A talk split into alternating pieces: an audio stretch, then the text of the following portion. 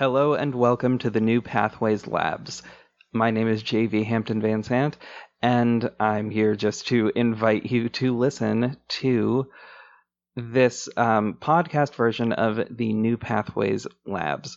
Now, right now, we're about to play the audio from the lab entitled How to Be Actively Anti Racist. This one had a lot of attendance. However, people have been wanting to get their hands on the audio version, so we decided to make that available to y'all. If you have any questions, feel free to contact me at jv at multiculturalbridge.org, um, or you can contact us just sort of generally at admin support at multiculturalbridge.org. We hope you enjoy this audio and let us know what you think. Um, I just wanted to pop in here and sort of let you guys know that we had a little bit of a mishap when it came to recording some of this audio. Um, there's a small section of audio that we lost, um, wherein Andre Henry uh, mentions some very vital statistics and also uh, mentions a few books. However, fortunately, um, he also mentioned those books during his um, during his New Pathways talks, so you can check them out. I will include a link in the show notes for you to be able to check those, and I strongly hope that you do. And uh, be well and stay safe out there. Feel and everyone, thank you for letting me be a full full human being at the moment and ask that question. I appreciate that. Um, the thing that I'm really feeling right now, um, I'm remembering uh, the moment that I was really activated into racial justice work as a daily thing. You know, um, even as a black man growing up in America and uh, experiencing, you know, experiencing racism. I still did not feel like it was something that I needed to speak up about every single day or give my attention to every single day until I watched Philando Castile die on Facebook Live in 2016. And I remember what it felt like in the wake of his death to just wish that people would treat it the same way that we treat that we eventually began treating this pandemic. And that was I wished that that our, our normal routines of life would just stop so that we could give our full attention to the ways that white supremacy continues to inform the way that our society functions. I remember look I remember feeling silly about that wish because I'm like that'll never happen, you know, but but how much progress we could make if we would all just stop and take inventory of what we're doing and how we're doing it and how it's affecting people. Um, and right now in this moment when people are also having these kinds of political awakenings these watershed moments where they feel like enough is enough i have to figure out uh, how i can do my part in making this world or making this society one in which these types of deaths are not normal. I'm thinking of the three commitments that i made to myself and i'm wondering if people would make those commitments or if those commitments would resonate with others. And the commitments that I made to myself the day that I watched Philando Castile die, the first one was I would no longer let the news cycle determine when I talked about racism. Uh, because when these things happen, there's a spike in interest and activity, and then uh, we lose energy, we burn out, uh, we are we get distracted by other by other news that is you know also important but we move on with our lives and the news cycle moves on. And then we behave as though what happened to George Floyd is not happening every day. So I, I said, no longer am I going to let the news cycle determine when I talk and think about this. Um, I'm going to I'm going to be intentional about this um, every day. Uh, the second commitment that I made was I'm going to learn everything that I can about how systemic racism works. And so I began reading um, voraciously about uh, racial injustice, systemic racism, uh, the history of racism, you know, and I would suggest that if, if that if that commitment resonates with you, that that you narrow it down to to some area. How does how does systemic race how does racism influence the criminal justice system? How does it influence education education? How does it influence influence housing, employment, or whatever? Uh, because I wanted to I wanted to memorize uh, this information and so that I had it I, I, I, tend to use the phrase to have it on ice. I want it I want it to be ready. I want for it to be cold. I want for it to be ready to drink because when someone talks to me about police brutality, I, I, I wanted to be able to say that on any. This is the part here where our audio cut out just a little bit. I'm sorry about that. However, again, I wanted to remind you to go to our website. Um, if you go to our website, we also have notes from this session, which I believe also captured the specific um, the specifics of what was discussed. Everyone in America needs to be reading that book right now. Uh, white people keep asking me, what do we need to do? Uh, the first thing you need to do is read that book and start a book club with your friends so that you can read that book. Paul Butler uh, has suggestions on how to deal with police brutality, um, how how to respond to it meaningfully. Start a book club, read through it on the local level, then start figuring out which of these solutions seem like they you can implement them. Or if you have something else, then fine, start with that. The third commitment that I made to myself was that I'm going to invest my body, my actual body, into the fight for Black freedom in this country. And that has looked many different ways. And that's partly why um, I had to talk to, to Gwendolyn earlier and say, I, I have to be there with my community today. If they're going to be in the streets, I got to be in the streets because I, pr- I promised that I would invest my body into this fight. Um, and that has looked many different ways. I think that this conversation right now that we're having about racial injustice is wonderful. I think that it's, I'm, I'm so glad that it's happening all over the world, but I'm also concerned that there are certain ways that we are um, engaging this that is setting us on a trajectory to go through this uh, again in another few years. And a part of that is um, that we are, we need to add a level of strategy to our resistance that is not existent right now. It is so great that people are going out into the street and expressing their displeasure and doing the same online. However, uh, there is a craft to protest that is unknown to many of us in America. And a part of that craft is identifying strategic targets for the social issue that you are uh, that you are meaning to confront, and putting pressure on that target. If I if I were doing a class right now, I would draw a something like the Parthenon or a temple. Imagine a, a, a structure with huge columns with a very heavy roof. Each one of those columns represents an institution that is upholding that roof. The roof is symbolic of police brutality or mass incarceration or systemic racism, whatever the problem is and the columns, uh, yeah, the roof is the problem, and the columns represent the institutions that support it. Without the help of those institutions, that roof could not stand. The idea is that all of us together are participating in many different institutions, whether we work in media or education, or uh, or we are, maybe we're part of law enforcement or whatever. And it's through our participation that these institutions are able to uphold that roof. And if we begin to pull our consent out of those institutions, then that roof begins to fall. We have to begin to think like that about police violence in our neighborhoods and in our communities. We have to start thinking of, well, um, if we really want for it to change, we have to identify those institutions that uphold it and begin to uh, remove our consent from that situation. We also have to come up with some alternatives when I talk about police reform or police abolition uh, with people, the first thing that people say is, "Well, what else are we going to do? Uh, if we don't have if we don't have police, how will we be safe?" My first response is, "The look at the videos. The way that America is doing policing right now is not keeping us safe."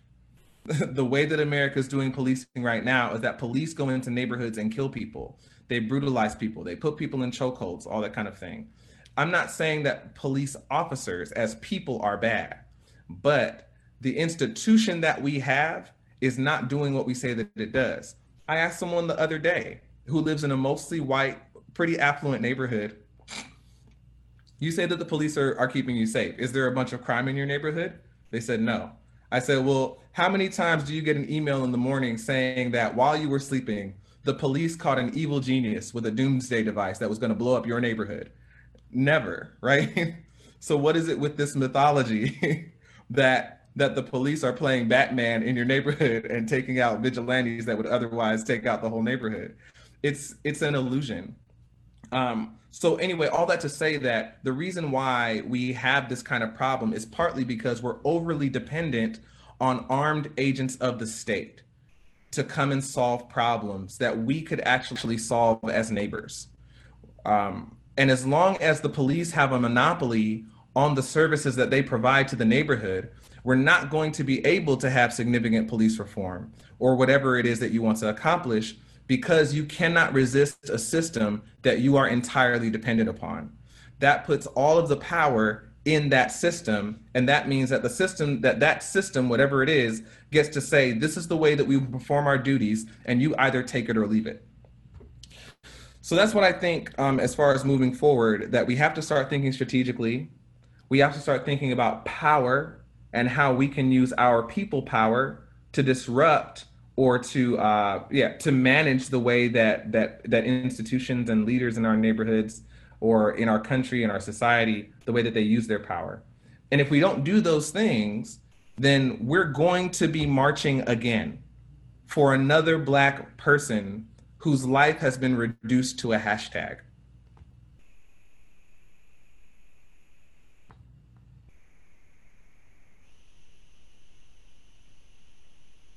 I figured that my time was up. That's why I stopped. Oh, I, I was just waiting for you to keep going, Andre. let that sit for a moment. Um, thank you. Thank, thank you for showing up human. Thank you for your honesty. For those of you who can't see me, this is Ashante Renee. I'm the co-moderator on today's uh, panel or engagement. Um, so many things I want to ask and talk to you about, but I also want to respect your time and the fact that you need to be in the community. So I will hold it to three questions, hopefully. Um, I had two others when you spoke about the pillars in the roof, right? And how we have to remove our consent from those pillars. Can you speak to us what removing consent actually looks like now? Because people's like, I'm going to remove consent or I'm going to stop. What, what does that tangibly look like? for people yeah. in real time. Yes, uh, the key to social change is organization. Mm-hmm. That and it, the I mean, organization is a key to all kinds of things, right? People say, oh, "I want to lose weight." Okay, do you have a plan? You know, so um, or or whatever it might be. I, I want to learn a new language. Do you have a plan? you know, have you organized yourself? So the same thing in in in this way. So I want to give some examples, right? I saw a headline the other day about uh, some bus drivers in Minneapolis that refused to take protesters to jail. That's organized. That's an organized way of removing consent, right? Because the police in that particular neighborhood, uh, they want to punish people for using their First Amendment rights. And the only way that they're going to be able to accomplish that is with the cooperation of those bus drivers. But when those bus drivers, that's an institution, right? It's a it's a business. When those bus drivers say, "We're not going to do that," that's a removal of consent. We have to figure out what that looks like in our various uh, places uh, of work, our our various places of influence, and um, and to think about what are the resources that we have. So um, one more thing. I know I I always get really detailed with answering these questions, but Gene Sharp is a name to know about this concept. Gene Sharp uh, and he identifies several different types of political power.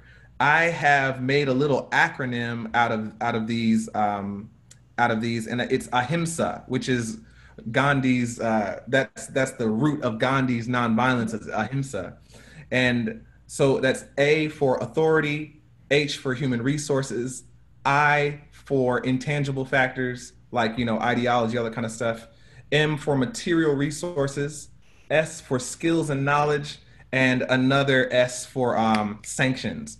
the A. I just put the other A on it so I can remember. That last A doesn't stand for anything. It means aha. And so when you're thinking about the institutions that you are a part of, you need to think about which of those political powers are you lending to that social uh, injustice or whatever. And then once you know which which of those powers you are giving up and in what way you've got to identify that for yourself in what way. You can say okay well these are the ones that we need to withdraw and this is how we do it.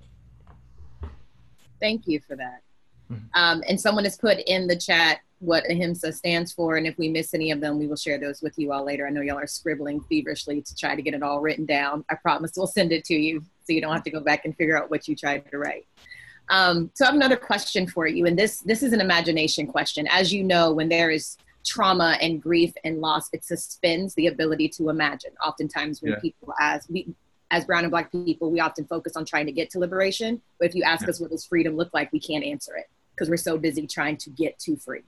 Yes. And so my question to you is what lives in our imaginations and our fears and in our hope if these uprisings and protests are successful? Oh, what, like um. So what's on the other side of it? Yes. Whew. All right, we don't have much time for this. Um.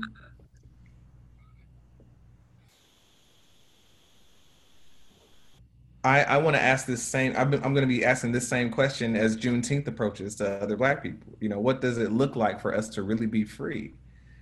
You know, and the way that I the way that I think best to sum this up is that America has to give up its addiction or its dependence on violence as a way of organizing our society, right?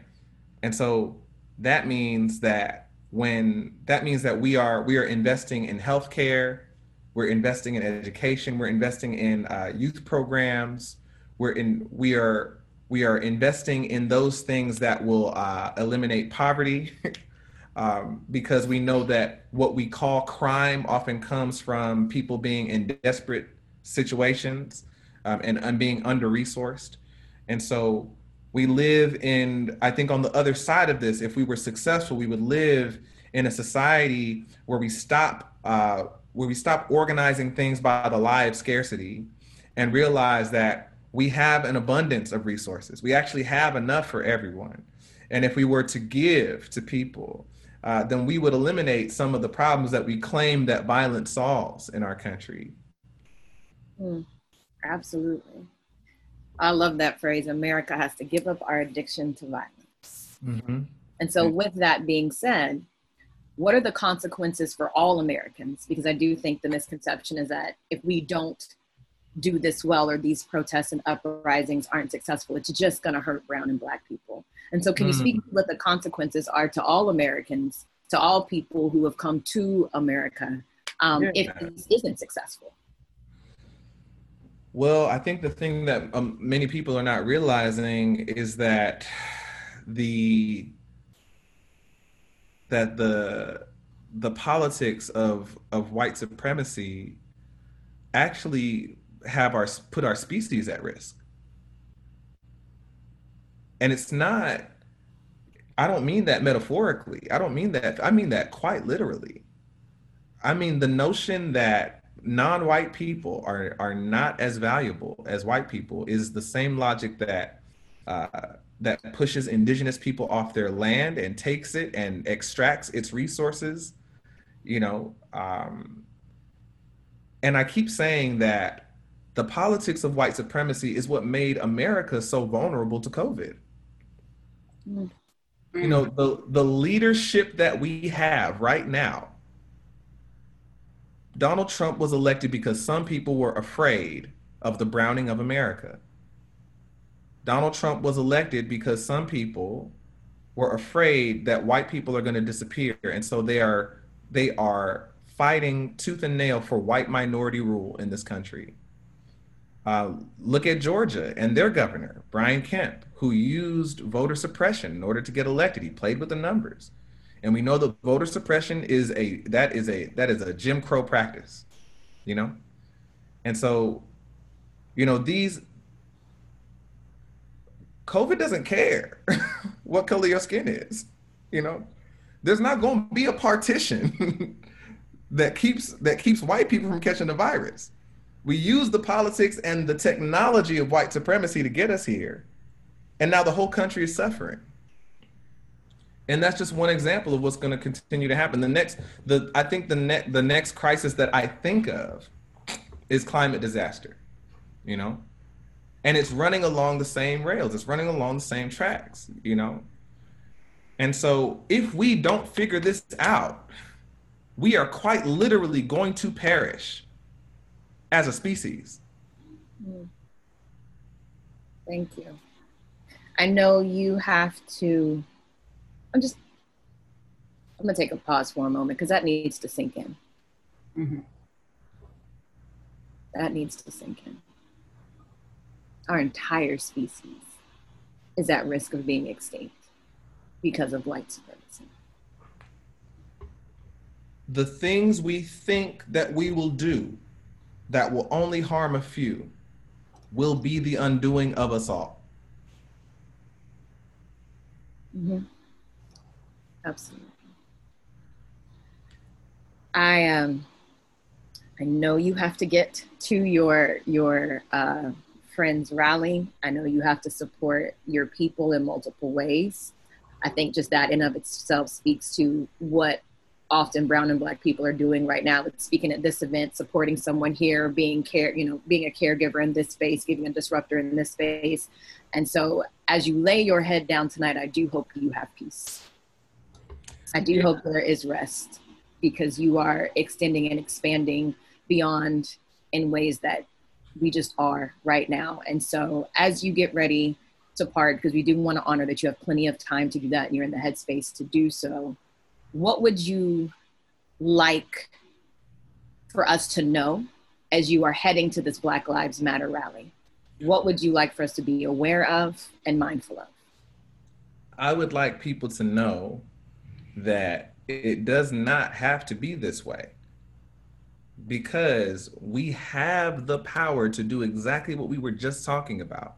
And that is, we can use our collective power to withdraw consent from these institutions and from these structures that continue to yield this inequity and this injustice. It's because we feel helpless often and we can't imagine what we can't imagine what's on the other side of this that we don't move. But if we do, then there's hope. It's always connected to action. I always tell people there's been a study on nonviolent struggle and it was and it found that no regime could withstand the sustained resistance of just three and a half percent of the population LA has more than 3.5% of the population. New York has more than 3.5% of the population. Atlanta has more than 3.5% of the population. I, am saying, like, there, one city could change the course of American life. How much more then if there are several people around the country that are all fighting in their various ways? There is hope but it but we have to act and I, I, need people to know that and i need people to take that seriously and the thing uh, i want to add for white people is that in nonviolent struggle in these studies you see that one of the key things for victory is when the army defects when the people with the guns decide that they're going to side with the people without the guns the nonviolent protesters oh it's over then all the pillars are coming down now well in, when we talk about white supremacy and we talk about race um, that's that's what it would be like if white people really took this seriously and they started organizing a mass movement focused on other white people to liberate white people from white supremacy. It would be the equivalent of the armed forces joining the nonviolent forces. Not white people coming in as white saviors to, you know, come alongside black people, but white people taking it upon themselves to say, we are struggling with this thing. We are we and our people you know our our cousins our our sons our daughters our nephews our moms our dads our grandparents whomever if they were to take that seriously and say hey everyone is at risk because of this. You got to get off that stuff man. You got to get off get off the white supremacy pipe. Mm. Get off the white supremacy pipe and with that we wish you uh, safe travels to you and all all of your colleagues, comrades, people and community with you um, for tonight's rally and for the rallies to come. Thank you for your heart. Thank you for your voice. Thank you for your wisdom to be Thank continued. Thank you so Thank much. You. Good to meet you. Good to meet you all. Good to see you, Gwendolyn. Yes, Good to see you all, all hundred of you. Y'all have a wonderful day. I'm so sorry that I can't stay the whole time. Love Not apologize for doing the work. Thank you. We thank you. See you all. Have a wonderful rest of the day. I will now turn it back over to Gwendolyn to do a quick shift in our um, our time together, and then we'll keep it rolling. All right. Thank you, Ashanti. Thank you for that powerful conversation um, that's centering us all for the rest of the evening.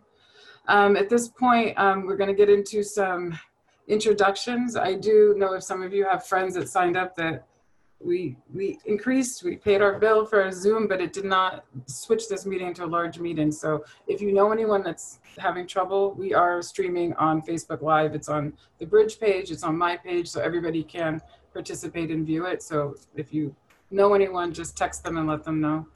Um, so moving into the next part, I wanted to have our board member, um, AJ Enchill, um, say hello and greet everyone and any words that you want to share, AJ, about your experience of racial justice with Bridge and or um, responding to Andre and this powerful conversation we kicked off with. Thank you, Gwendolyn. Um, thank you, everyone, for joining this evening. I think Andre um, couldn't have said it better, and you touched on a lot of points that I think are somewhat relevant to the story I want to share with you all, but also to our community. Um, so here goes. And at Tufts, um, I don't. Well, I should probably start by saying, first of all, I'm born and raised here in the Berkshires, so this is my hometown community. But I want to fast forward a little bit to my experience at Tufts, where I was a Race in America facilitator, um, and that was more or less a TA position. And uh, we, we looked at race as a social construction and, and looked at it within the lens of the American, but also the international context. And I was hoping to continue my education, my educational racial competency, uh, moving back to the Berkshires because that was my goal. Um, but being that this is a predominantly white community, I didn't think that there was going to be an organization uh, to take part in this work. And uh, not only um, to continue my racial justice work, but also to support my livelihood. And that was until I met Gwendolyn. And I was introduced to Multicultural Bridge, but also um, the amazing work that she's a part of. So, as many of you know now, I'm, I'm, I'm working with State Senator Adam Hinds, but um, previously I was an executive assistant and uh, former, then a volunteer, as well as um, now a co-chair with Ari Cameron. But I want to talk a little bit about um, what it means to be here today. Um, and I want to talk about COVID 19 to a little extent. And that's just to say that, um, look, COVID 19 happened, the world's economy halted, right? And, and schools closed, and school shootings also halted right? But in this time, the war against Black lives has not ceased, right? And that that that should be a tell of sorts to all the folks who are here in in this meeting, looking to to organize and be a part of a cultural movement. And I want to go back to the George Floyd incident and and not stay on the conversation of the officer putting his knee down and and and asphyxiating George Floyd. But let's let's rewind a little bit a little bit back to uh, the the incident at the store, right? Like that that was a biased in- incident with uh, an uh, accusation of counterfeit money, and how that has happened to me, how that has happened to others, and it's that bi- those biases carry a weight, and then they're leveraged by uh, law officers who are supposed to serve and protect the public, but have failed to do that in, in a number of instances. And if we look at Amy Cooper, I don't know how many of you are familiar with that situation. That is the same. Um, that is the same account where someone has their racially charged biases and and and then asks for uh, police officers to come in and sick them on black lives like like dogs. Or let's talk about uh, Ahmaud Arbery, and and how a father and a son went hunting for Black lives, right? And so, what does that mean? And and and what is Bridge doing here in our community to impact and and make a difference? And that is culturally co- cultural competency training. That's why this education matters because there are there are real outcomes um, to these racially charged um, motivations. And so I want you all to keep that in mind when you're thinking about what it is that you can do, but also keep in mind the organizations and institutions that you belong to. And it doesn't matter if you're an insurance or healthcare or a teacher or or a construction worker, you need to bring this work and anti-racist work into your day-to-day job. If you if you want to see systematic change. So you may think that what you do on a day-to-day basis is not relevant to social social and racial justice work but that is the ongoing complicit nature of white supremacy thinking that oh your institution actually isn't a part of this much larger system right? And if we don't pay attention to that that would be a large oversight so I, I won't I won't leave that convers our conversation without mentioning that.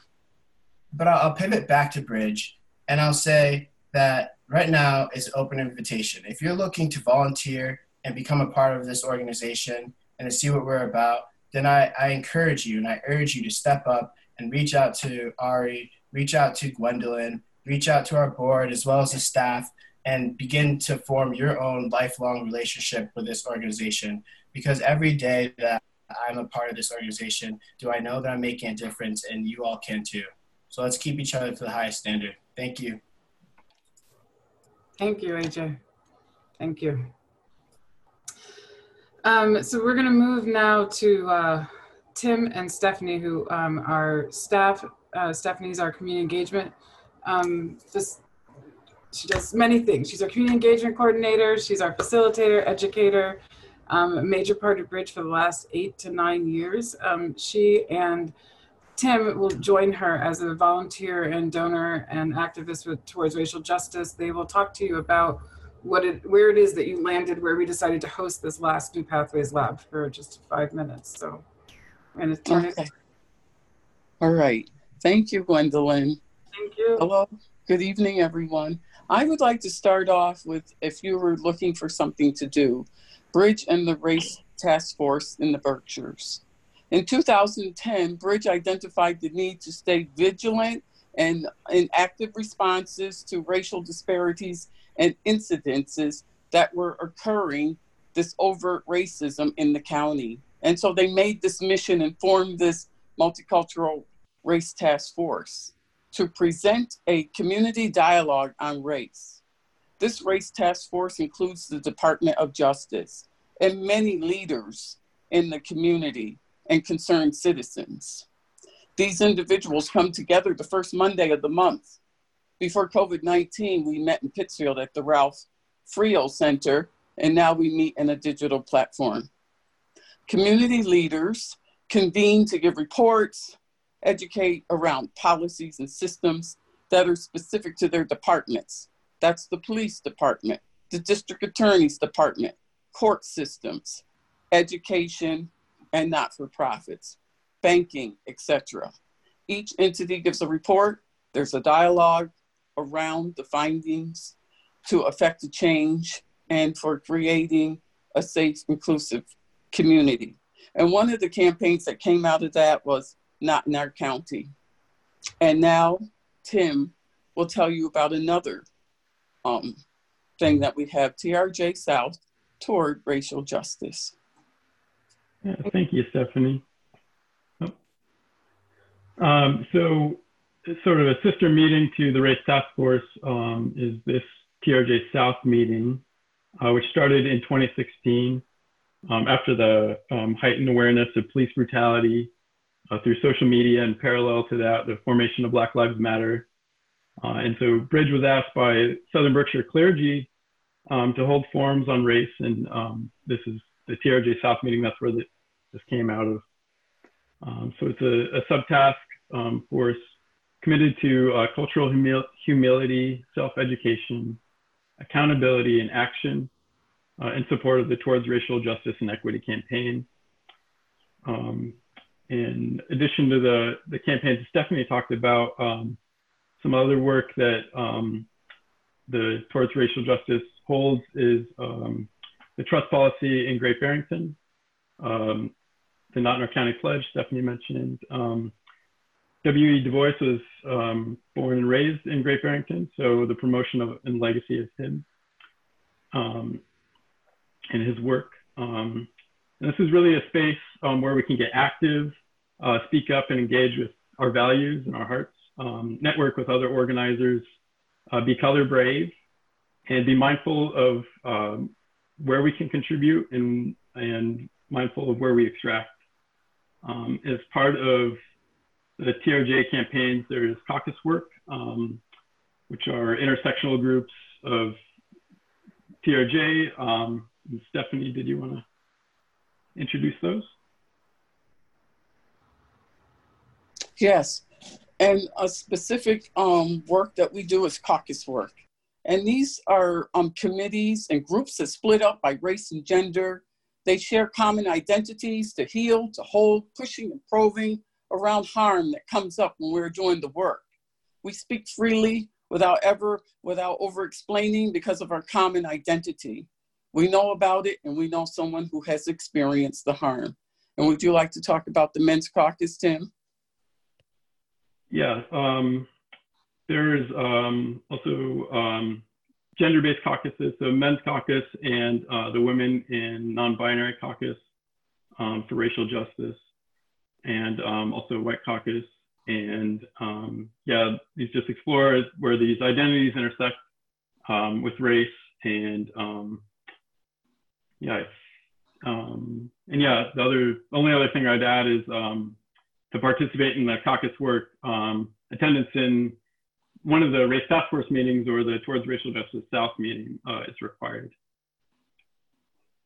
Um, and then another caucus is the POC caucus, the people of color. In that caucus, there's mm-hmm. healing, restoration, release from trauma throughout the day or the week, um, where there's a free flow of feelings and not having to over um, explain there's nourishment, there's joy, there's tears, there's sharing.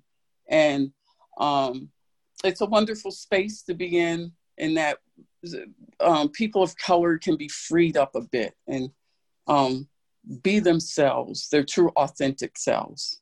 So that work is done um, every other month. Thank you for listening. Thank you, Stephanie. Are you complete? I am complete. Uh, I'm complete. All right. Thank you. Thank you for. I'm complete. Thank you. We just wanted you to know a little bit about Bridge and the work that we do. We, as AJ said, we do cultural competence work in inside organizations, and we do racial justice work in our community. And that racial justice work informs our cultural competence training. So we're not your usual diversity, cultural competence, equity, inclusion training because we center the conversation about race. We center the conversation about poverty and the intersection there. So we hope that many of you that are here or on Facebook Live join us, not just now where it's a heightened emotional moment, but for the practice. These people that are talking to you now have made this a life practice. They're involved in work multiple times during a week, not just when there's a flash of media coverage. Um, so we want you to understand that that's the invitation.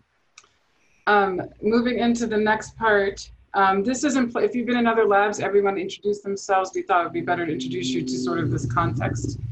Um, I'm gonna just talk very briefly about the New Pathways labs. New Pathways was um, Bridges and my urgent COVID-19 response. I quickly, in the work that I was doing with influencers and the, the system leaders that Stephanie was talking about, that quickly became less of a priority as soon as people had to figure out how to preserve their institutions. And and i and do the work of their institutions. And it was i was hearing every you know hour gwendolyn we love you we love bridges work is important to us but we can't do it right now. And so my um, all of my triggers were hit. I guess I don't know how else to say it. Is that I understood that COVID nineteen was going to make all that work that we've been doing the primary work that needed to get focused on, and I I was desperate really for a way to reset, refocus, disrupt that. Um, tendency for us to go back to structures, even if we know that they don't serve us, even if we know they don't reflect our values, people go back to comfort. People go back to what's familiar. We've been socialized for centuries. So it's been passed down since we were in the womb that this is the best way for us when we all know that it's not the best way for us. So I was really, um, uh, I don't know what the word is. Some of you got those phone calls and emails and texts about, I, I need people to listen to me. I need people to hear me um, in a way that I don't normally speak, if you know my personality. So some of you here on this call and other people listened, and I was able to get up enough funding to work very intensely with JV on creating um, new pathways and getting um, a group of people, which you've seen are local and across the, um, the United States, to come join us in delivering all of the different aspects of what Bridges work holds, whether it's um, resilience, racial justice, um, all the pieces that you've seen. And so um, I'm grateful for all those people that leaned in and said yes because the idea was um, emerging as we were developing it. I'm grateful for Ashanti joining me and said yes, let's do this. Um, we didn't know what was ahead of us and when we when we hitched our wagons a few months ago. So um, uh, this is what we're doing, and this is not just to feel good and be oh my god we got 100 plus people, a couple, um, but we really wanted to um, co-create co-create a new future, right? That we cannot go back. The normal was harmful, it was extractive, it was toxic. This was all before this last week. We already knew this. And so what we're here to do in these labs is to co-create a new future, plant those seeds for a new future. So I want you all to understand that's what this all is. There's the, the talks that you've seen, the labs, you're participating in one. We have ideas of how they're going to go and they emerge as we're in them. Um, that's why they're not as scripted as other uh, places at Bridge. And then after that, we're expecting people to make a commitment. They're action labs. We will, on our Massachusetts Race Amity Day, which sounds, it's always felt dissonant, but right now extremely dissonant to have a day about race amity. So we will be having a, a third impromptu action lab on that day, which is meant to be always the Sunday before Juneteenth. And in that day, we will look at all this stuff and figure out where it is that we can activate in our local networks and our networks that we've increased over the last um, two months. So welcome to the New Pathways Lab number eight, I think, if not nine. Um, and uh, what else did I want to say about it? I think that's it. I think you, hopefully you know where you've landed at this point. At this, I'm going to invite um, our other two Pathways presenters or panelists for this evening to speak for five minutes. Um, Danye, um, if she's able to breathe, otherwise we can help her do timekeeping. Um, Danye will let you know when it's four minutes by a chat. And if, um, if and when the four minutes is up, uh, you'll get the chat. If you go over the next minute, we'll start dancing as a group until the speaker sees us all. Um, and so we'll hear both from Dr. Christopher McDonald Dennis of MCLA and then Ian Paranti Cox. And I want to say Ian is going to speak to us about organizing, but also it was her um, company that helped us produce the um, New Pathways talks that you've seen. So I want to thank you two for joining us, and we're going to kick it off with Dr. Chris. Thank you so much, Gwendolyn. Um, and thank you, everyone, for um, inviting me here. Um, I am thrilled to talk about this um, because I have been thinking about whiteness my whole life. It is a system that I have been aware of since I was six years old. Um, to tell you a little bit about myself, my father is white, uh, my late father. Um, my mother is Latina, uh, specifically Caribbean Latina. And um, I grew up in Boston. And what, interestingly, my skin color was used as a resistance strategy with my family. Working class, grew up in the projects. Um, and I remember my black and brown family members picking me up often when they would have to go and deal with institutions because their sense, and they were right, is that if they were with a little white boy, they would be treated very differently. And so for me, I've been thinking a lot about what does that mean and what does whiteness mean. So, um, and how do we decenter it? Because in many ways, um, my relationship to my skin color was very different than white folks that I knew. Because for me, I was taught very clearly by my mother this is just, this doesn't mean that you get to dominate.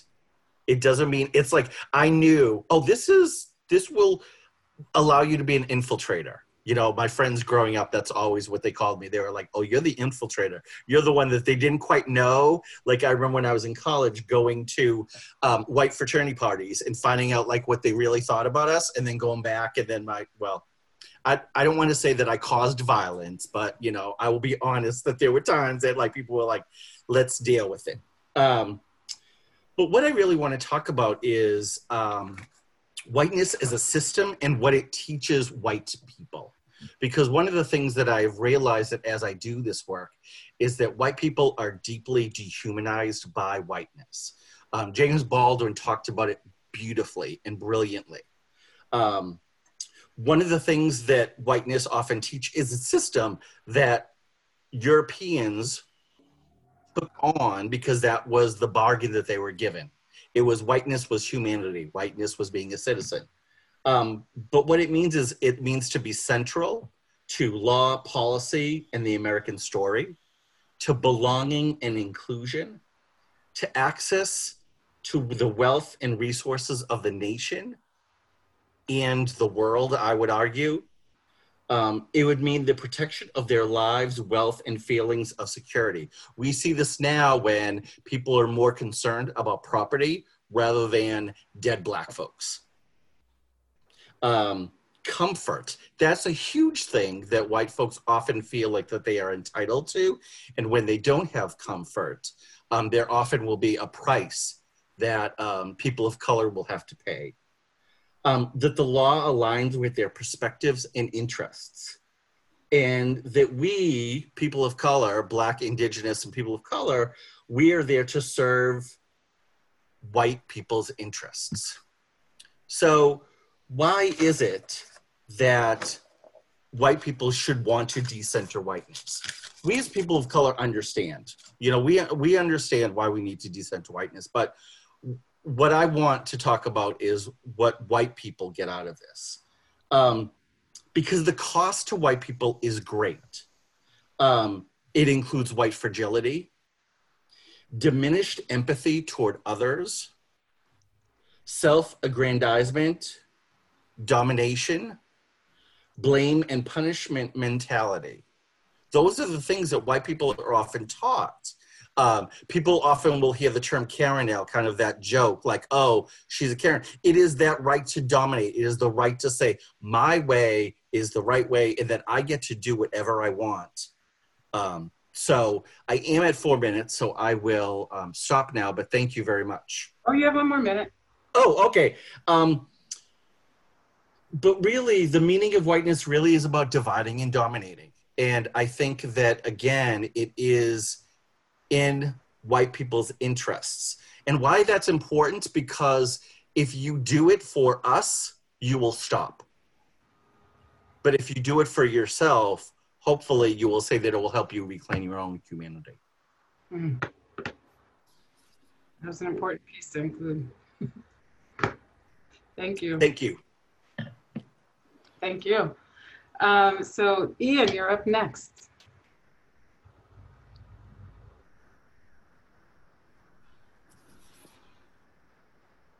Is Ian still here? Hi everyone.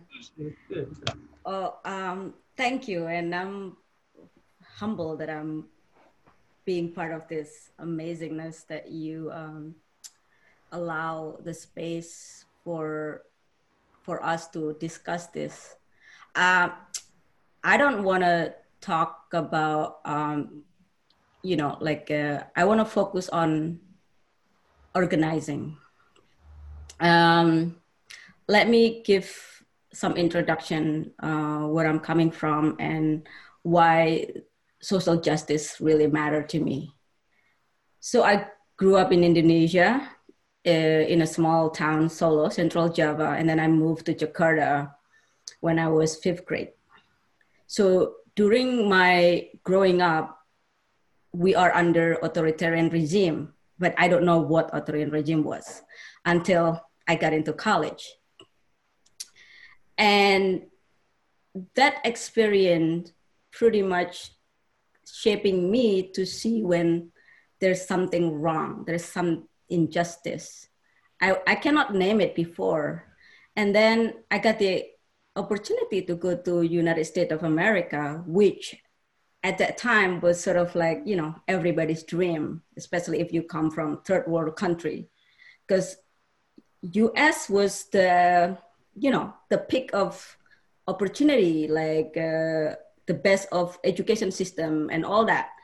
So I got my master degree and then I start learning all of this situation, how people got discriminated and not just, you know, like, like some people who came here to migrate to the state always have that kind of like discrimination, but I've never know the the amount of you know black people, black folks, how it how how their discrimination and racism is like systemic. I didn't know anything about that. I just hear from my friends, my best friend, because when I'm, you know, like my first friends uh, at my program from St. Louis, and he was the first person told me about like, hey, if I walk with you, we need to be extra careful. I was like, why? Well, you see my skin color. Well, what, what does that matter? Then that's like the first kind of like a real experience. And then I start reading like how this system like really repress black community in every level and how the stigma from criminalizing and education opportunity and stuff. And like whoa this is worse than i thought. And when all this you know incident happened from one to the next from the central park one and then george floyd's the last one like I, I was like how can we you know how can i do something that's always my question. What can i do with what i have to to be part of a solution? And to be honest with you like i have a lot of diaspora indonesian diaspora and some other friends different like a group of friends that has a different uh, background. And every time i explain to them like they're asking me, even like in Indonesia, why is it Black Lives Matter? All lives matter. I'm like, oh my God, do I have to explain this to you? And yes, I have to explain it to them. And I take a stand. How many WhatsApp chat? How many like Facebook groups that like I have to give all of this information? I have open discussion on Facebook timeline because I cannot let people to take over the narrative of like right now what is in front of us. The idea is this authority status quo using their power to abuse other people that is less powerless. If people in authority really have the willpower to make change to do it they will do it.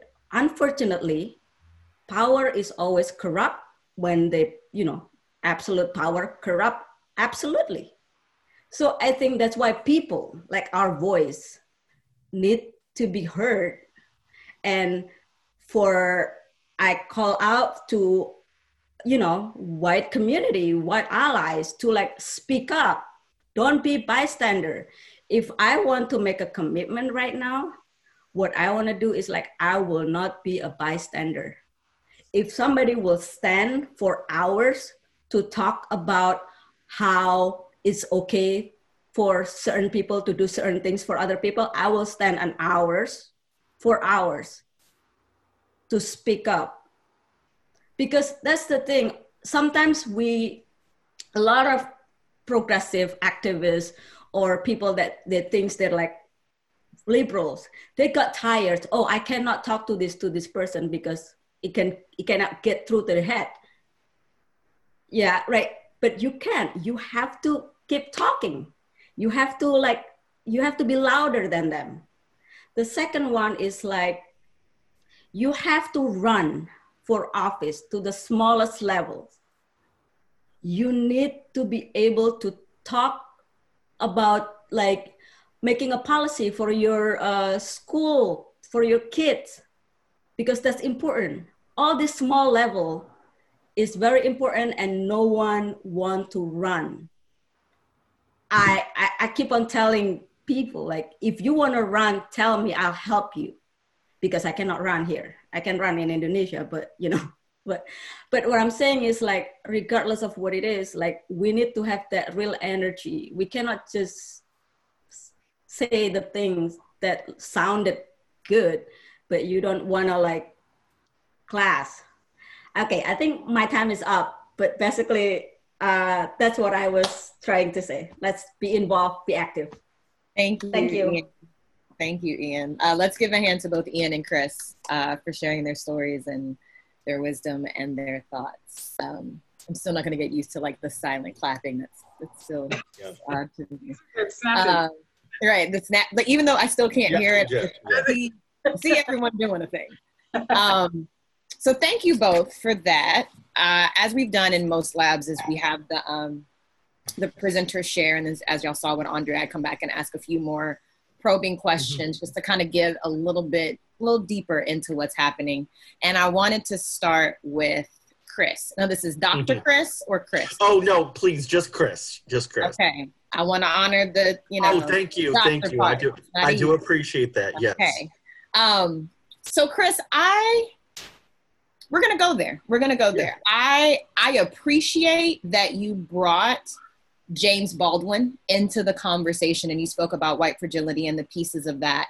Can you say more about or expand on uh, when Baldwin was talking about the deception and the delusion of the good white or Right. the other white, um, Right. which oftentimes people can fall into the trap of because they're like, well, I'm not being an out and out racist because I don't Right. have the hat on screaming the things. Right. And so how and and the trap that that can happen even in this time with people on this chat and like, well, I've checked off these boxes. So Right. can you say a little bit more about like the good white and then whites othering each other to and, Oh. and work still not getting done? Yes, no, that is so well, and it's interesting because one of the things is that as I've done my research into whiteness, that's actually a characteristic of whiteness. It's like the good and bad. It's this very dualistic thinking about saying good and bad. First of all, um, I would say that whiteness is a system. So unless you are actively working against it, you're allowing it to continue. So I always say it really doesn't matter. So, so one of the things that often happens so often with white folks is this intention. And I think Ashante, you you make a great point around the good white and the the not good white. It's like, oh well, if I meant well, then that means that like, oh, I've done a good thing. But if you cause harm, so and I think that um, so I think that white people are often taught that it is about themselves as individuals. So it is often about this kind of very dualistic good bad thinking. And I would argue, and I would tell the white people here, that it really, first of all, um, it doesn't matter. You know, goodness and badness, you know, we're focusing on that. I would say that we are all good people born into systems of oppression. We're all people born into it. So, um, for me, I truly believe that racism and white supremacy will only end when white people are as bothered as we are. They are anguished as we are.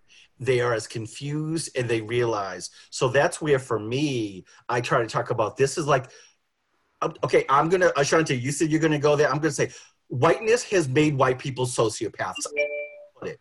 Literally, you are taught to devalue people. And it has happened since the enslavement of Africans. Let's think about what happened. People would f- sire children that they would then own. How does that not warp your mind?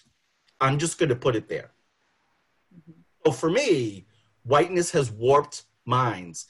I want people's humanity back. So again, and, and sorry, Ashante, if I kind of went off on it, but I just So no, no apology necessary. it If was I'm- like that. I'm but that- hearing if I'm hearing you correctly, what I'm hearing is the the delusion to be like I'm the good white because I didn't do these particular things. exactly. Um, so I, I didn't do these things, so I'm still a good white, even if the impact, the intent, and the impact matched. I am Right. a good white because I didn't do these things, and so now I can opt out of some of the other things. And the point is like, no, to maintain, you have to actively be working against that, actively working against the the tendency to fall back on what white Exactly.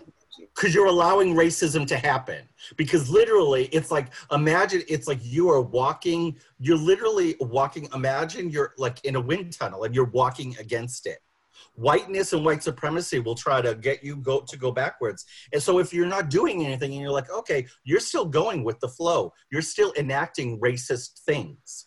Hmm as you said Ashanti it's you actually actively have to do it. Hmm No, I, I appreciate that, and and let's just also name it and call it what it is. That is hard work. That is that is a lot of work to actively be pushing Yep. against this thing and actively being different, or in a word, constantly being on. right and that is what brown and black people are always feeling. We are constantly on. We are constantly having to code switch. We are constantly having to be aware. We are constantly having to be activated or or ready Yep. for all instances. And so we understand the exhaustion. yes So we're Yep. asking you to join us in because it has been our experience. Um, thank you. Thank yes you. thank you thank you Um, Ian, thank you so much for what you shared because I think you are the first person to bring in the global perspective of this and and how globally um, how supremacy has has been has seeped into the tapestry of just our global understanding and the argument and the fight around that. Um, I would love if you could speak a little bit more about your organizing strategy. Like what what are some examples of an organizing strategy? You started to touch on it a little bit and then you went global, so I appreciated that. But I wanted to get a little bit more into what you mean by those, the the organizing organizing strategies. Well, I think in terms of like a strategy, for my experience, it's always hard to organize within your intimate um um, circle. So family is always my first to go. You have to educate your family. I know it's the hardest thing to do. And then you move a little bit l- larger within your peers and then school, community, and then larger, like to be involved in like, you know, town hall meeting and, and make sure the policy that's like being put out there is uh, fair for everyone. And also like using all the resource that everyone has. Each each of us has skill has has like things to offer. And i think that that part is need to be on the table. It's no longer about ego. Oh this is my part. This is not part like it has to be like everybody come to the table and using all of the things that we have that good at and using that as a strategy.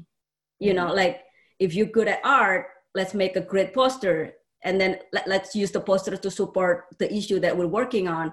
And then oh if people can drive around let's disseminate that in several different places. So everybody work within their uh, means but then it's larger groups.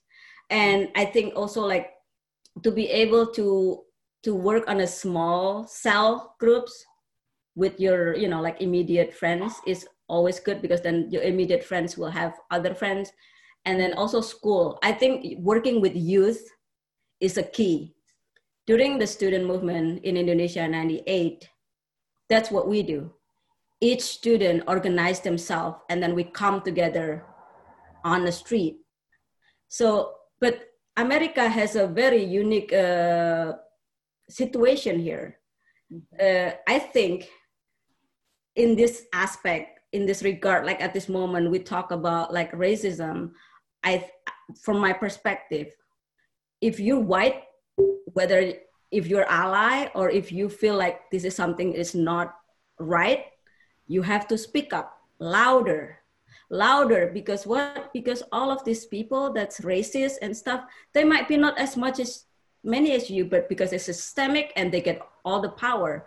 So the more people speak up and be louder i think this this this this scale of loudness is important so that like we can you know rep, you know like suppress those you know those people that's actually you know not have that much power, but now they are in power. I think we just need to like keep on doing that with with with with what we do, with what we have, art, education, uh, like a real work, organizing like rallies and talking in your town hall.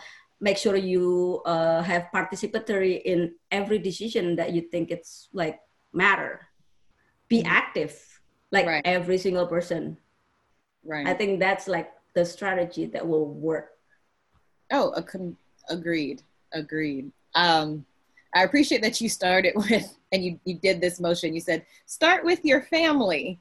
You know, start there, real simple, and then get bigger. And I, I saw a few people are like, "That's no, that is not going to be the easy one. My, the, my family will actually be the most difficult. It's the smallest, but it's the most difficult.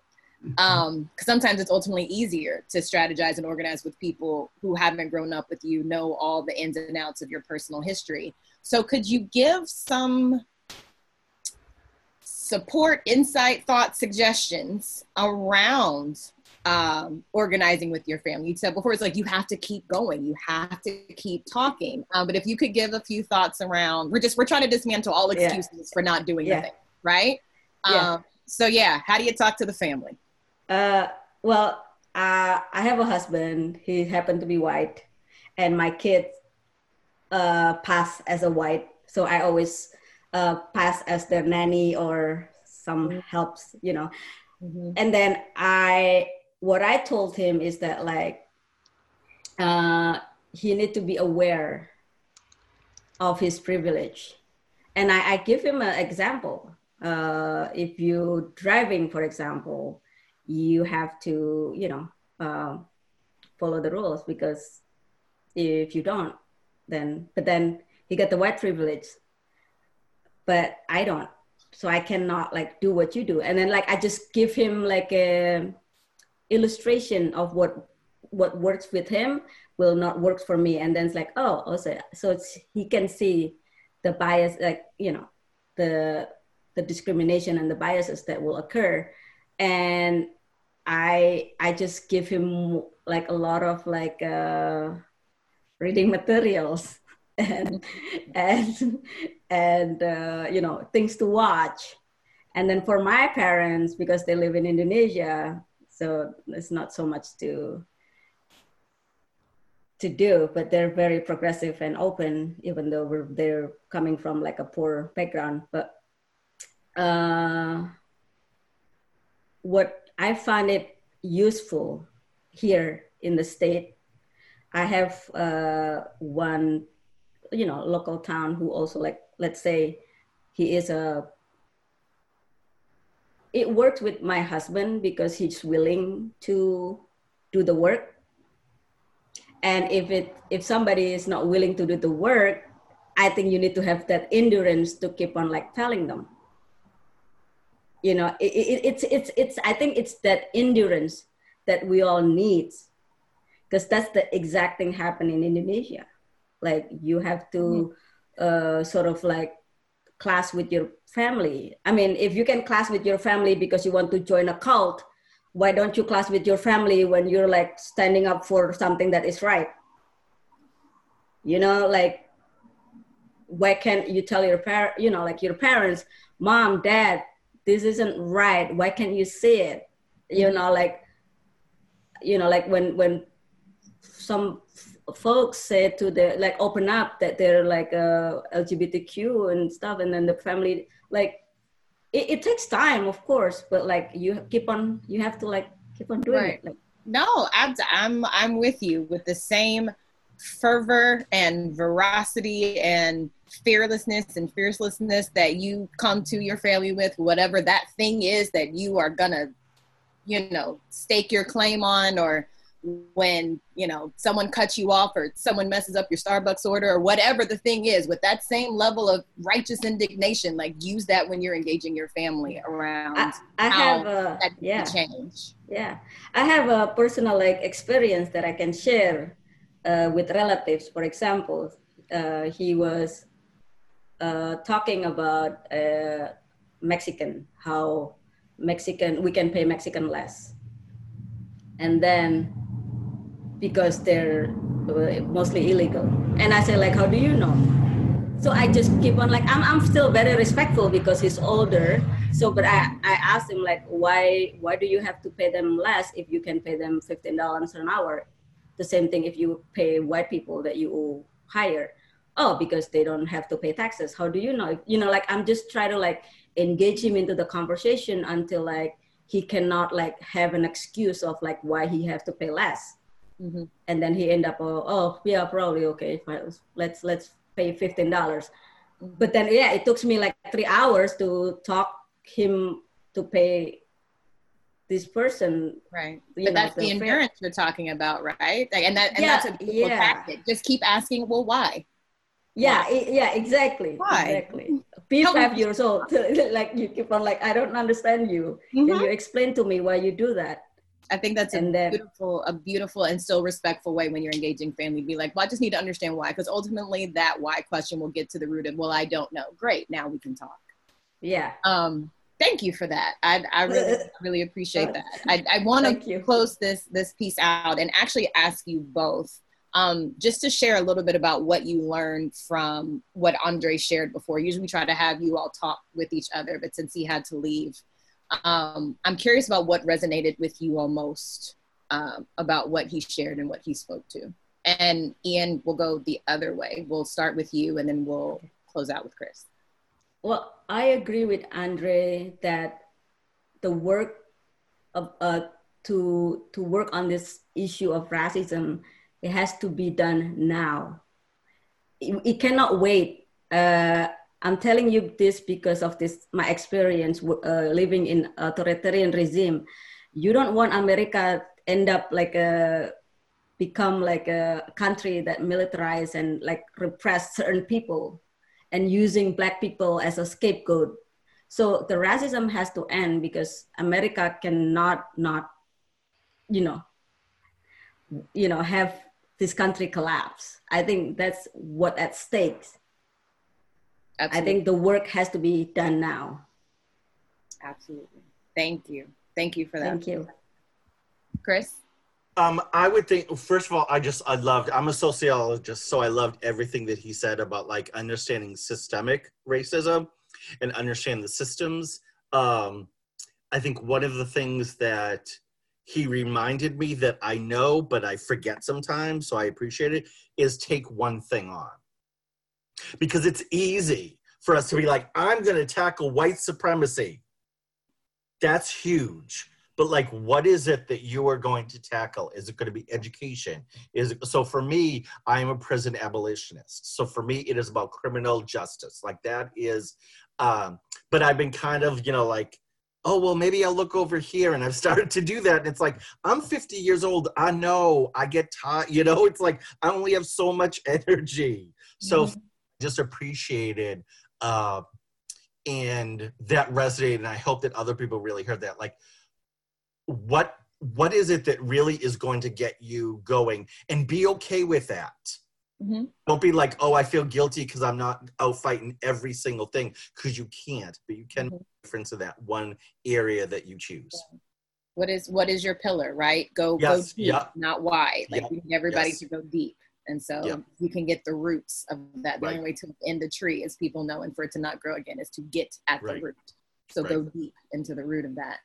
Um, thank you both again for that. Is that was that was extremely helpful. Thank you for your honesty and just and and going there with me. I appreciate it. Um, if you've been in our labs before, you will know that now is the time for our breakthrough sessions, not our break out, but breakthrough sessions because they are meant to create some tension and create some discomfort. You notice anything that breaks through its shell or its skin or its confined space. It actually has to move through something in order to become something better. And so we're actually going to be in um, these breakthrough sessions, and we're doing it a little bit different this time because the th- the way that we are talking about decentering whiteness, we're actually going to give you some pillars to discuss in your groups. And so you will have a different, and um, Gwendolyn's going to go into the details of or the the logistics and housekeeping of what's happening in each session. But what you will do is you will get a topic. For example, someone is going to take on housing and homelessness. How are you going to decenter whiteness in that particular area and that particular topic? So, what are you going to do?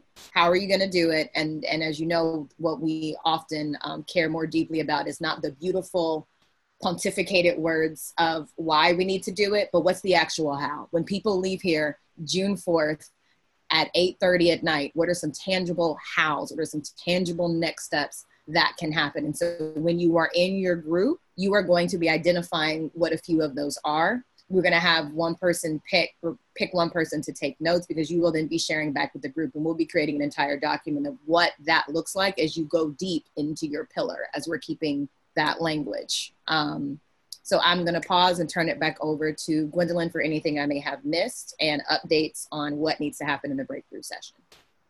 All right. Thank you very much, Ashanti. I really, we benefit a lot from your probing and taking us deeper into that how and getting more specific in this work. I really appreciate this partnership and thank you for being here. Um, we have one more round of that before the night's through. But um, uh, so Ashanti and I spoke today as we were reviewing the agenda and we chose some topic areas to go deep into this how with and you have some other guiding prompting questions in your chat that goes with you into the breakthrough rooms. So you're gonna have to listen really carefully for your topic and your name, okay? Because this is the only way I know how to do this for this many people, so. So for those of you coming back live on Fate, there we go. Just that quick, everybody just pop back in. Everyone say hi to the Facebook people. Say hello. Okay, I know I hit a few people that hit it by accident too, and I was gonna come up with an idea, okay. which is a bummer. So if everyone can mute their mics, um, doing a quick check. I want to make sure we have everyone back. Uh, JV, do we have everyone? Um, it's hard to tell. Um, it is hard to tell. I'm trying to double check. This is like the school bus. Do you see the person that sat next to you on the bus? if you do, that's school bus. Do a thumbs up for me. School bus. Oh, school bus. Wow. Um, okay. it looks like it. Looks like everyone is back. Welcome Great. back, all. Good okay. to see you. I'm going to ask for a favor before you get started. Could you tell everybody that we're back up on Facebook Live so people can rejoin us? I we, did. We did. I did a whole welcome back oh, Facebook. Oh, sorry. People. Thank you. Mm-hmm we were chatting when everyone came back into the room. Gotcha. Thank you. Um, we may have lost a few people, but everyone who was in a group chat or in in a breakthrough session has now come back. Yeah. So we are going to start with group one, not by level of importance, just by the first group on the list. um, not that one topic is more important or pressing than others. Put that out there. So, what was group one, Gwendolyn? Group one was the first policing and safety group. It has Alexandra, Jamie, Katie, Liz, Robin, Sarah, and Tim. Okay, so in this talk back, um, you're going to have about a minute and a half, um, a little bit of grace to share what your how is. So you can talk a little bit about what you all realized, things that came up, but the biggest piece, the most salient piece of this is what is the how? What are we going to do? What is the suggestion, right? Both for us here and for those of us that are online on Facebook Live. So, group one, who is the designated person to speak? Please share your your group's information. Hi, I'm Alex Hettinger, and I volunteered to share our group's um, notes. Um, I'd say one of the biggest things that we talked about was um, shifting um, the responsibility for all conflict from the police to community groups and having easy access to conflict resolution and networks of different ways to respond. So, for instance, um, if there are mental health issues, that is not always something that police need to respond to. So in emergencies, um, that there are other resources to solve problems.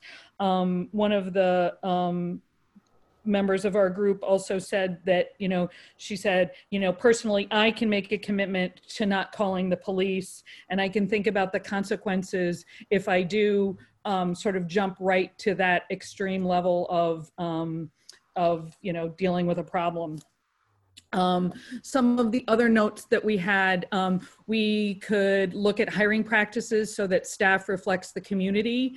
Um, we talked about um, the power that the uniform um, has and um, spending more time in dialogue with the community. We talked about uh, uh, increasing our tolerance for discomfort um, and recognizing that um, behaviors or um, just things that we don't personally like um, that those are not necessarily things that are illegal or things that need to have the police called on Mm-hmm. Oh, you just went mute again. Alexandra, You're muted, honey. you're muted. And I, I can't unmute her. Alexandra. Oh, wait. Ah, There you are. Oops, we There heard we the go. growl. We heard the growl. there you go. are we back am i back you're back. Um, and we also talked about um, needing to relook at the police academy and the um, sort of historical boot camp approach needs to be changed. Okay. All right. Thank you for that. So, looking, going through your list, it seems like there are a few things that can happen in real time because we're also like, what can people do right now and commit to? What can everyone commit to right now? And some of those things are two of the ones that really pop out to me are they're kind of uh, they're married not calling the police uh, specifically not calling the police when you don't like something or something is uncomfortable to you or something doesn't make sense to you or something is not familiar to you. Um, and when there is the thought to do so remember amy cooper um, and what that means and what that can look like for other people. Turn to curiosity and maybe ask or just mind your business and go do something else right? Those are things we can do in real time. From to andre's point around pulling down pillars shifting conflict to community groups um, the staff police staff are uh, reflecting the community um, uh, connecting to the police academy and all that sounds like defunding certain components of the the police budget that then goes into alternatives that are going to be safer for the communities. And so you have something you can be doing immediately tonight something from a pillar place you can be doing from an organizing perspective going forward.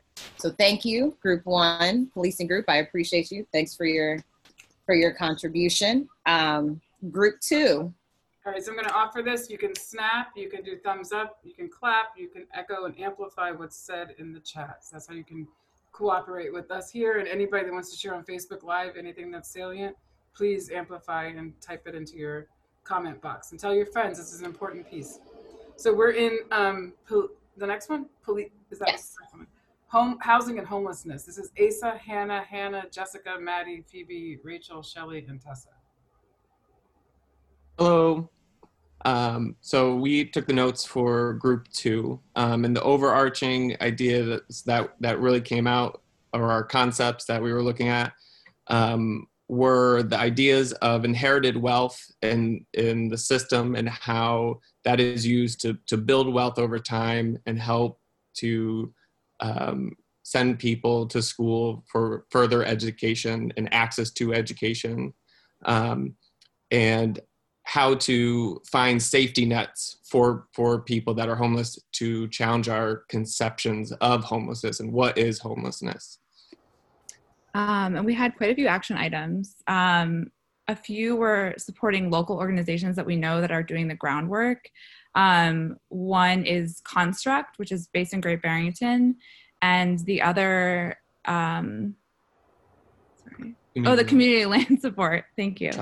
Uh, Community Land Support trusts, which are two organizations locally that are actually initiating these concepts that we were talking about and that are both in dire need of support, money due to COVID that's happening. So um, I think Asa just just sharing the links in chat, which is great. Um, the second thing we talked about was making sure that you're an advocate in any town planning board meeting, town meeting that you go to, even if it's it's there are no people of color in the meeting, to make sure that you are um, being an ally for those that aren't there and speaking up and making sure that they're that people's voices are heard even if they're not in the room because i think a lot of decisions we know are made um, behind the scenes. And so if you can show up to your town meeting or your planning board meeting or your water and sewer board meeting and and actually be a voice for those who aren't there that's really really important. Um, and then we also talked about really actually this is a great point looking in inward also and making sure that you are looking at how your personally your perception of whiteness and housing access and really look to see what kind of pre-existing con- uh, perceptions that you hold towards these issues and educating yourself on that so that you are able to be a better ally um, in the community. Um, oh and then um, last but not least um, looking at banking loans and mortgage accessibility and thinking about how that impacts people of color and how being a white person you innate, often are innately more comfortable going in and asking questions. And so contacting your banks specifically and asking them how they're making themselves more accessible to people of color, especially after August, which is when I was um, made aware that the rent um, and eviction um, requirements are going to be lifted. So in like between now and August, asking your bank, what are you going to do in August? Like, are you still going to be helping people? Um, yeah that was what we had. Thank you. I missed one piece. You said the pre-existing something like going inward, the pre-existing. Yeah, and, and asking yourself, you know, we were talking a little bit about like, oh, um, like affordable housing and how we need to increase that, and then you know we started talking about well, if you don't, affordable housing is amazing, but the, maybe the bigger question is um, home ownership because home ownership builds wealth, builds inherited wealth. So even asking yourself questions like, why are you thinking the way you're thinking? Is it because of because of institutionalized racism and just really gotcha. Like, where are the blind spots? Exactly. Got it. Got it. Thank you. Thank you for this. Um, this is a really good list. I would add to, and the two things I would add are both around using your privilege and and using how people identify with whiteness as a way to be an accomplice and a co-conspirator, right? And so the first one being, I love the idea of advocating on boards, especially if there are no people of color, taking that a step further and inviting someone of color to that meeting. And then a step further than that is, and giving that person your seat if only one person can be in that place. You removing yourself from that and giving a person of color your seat who really needs to be in the room, right? And then from the banking and loans, I love the question you know, um, are y'all, are you making these things accessible to people of color? And if the answer is no, why are you still banking there? So does, then does that mean you are now removing your assets and your, your, everything that you have from that bank to prove I will not bank somewhere that will not support people of color? And enough people do that, I'm, I'm pretty sure there'll start being some classes and conversations quite quickly. Um, so thank you for that list, adding those few, you know, you do this step and then there's this one and there's this one and there's this one as we continue to dismantle white supremacy and, and decenter whiteness. Thank you, group two. Group three. Group three, healthcare access. AJ, Amanda, and Ben. Oh, is that what you said? Wasn't that Amanda? Amanda and Ben, Ari, Huff, Kristen, Lily, Mark, Marna, and Natalia. Said healthcare? Healthcare access and disparities. Yep. Cool. I'm going to report back for that. Um, so um, we uh, started by um, uh, offering free healthcare for everybody, universal healthcare as a, a starting point, um, the very least. Um, good start. Great start. And um, and then um, in the current context, um, there's a framing of um, black and brown people receiving the blame for uh, COVID and um, was actually flipping that around um, to name white supremacy and patriarchy as the risk factors um, and not um, skin color. Um, We talked about uh, cultural, bringing cultural competence training into the healthcare system. So into individual hospitals, medical practices, um, and um, also talked about basically rethinking the entire system of medical training, the extraordinary costs and barriers to entry, particularly for people of color, um, um, and making it uh, more accessible um, to people of color to become medical professionals. Um, we tied that into uh, believing Black people um, when they uh, experience pain in their bodies. Um, there was a reference of Serena Williams um, going into the um, to see her doctor and having pain and not being believed. So that was talked about in the context of the medical system and also just um, in general, believe Black people.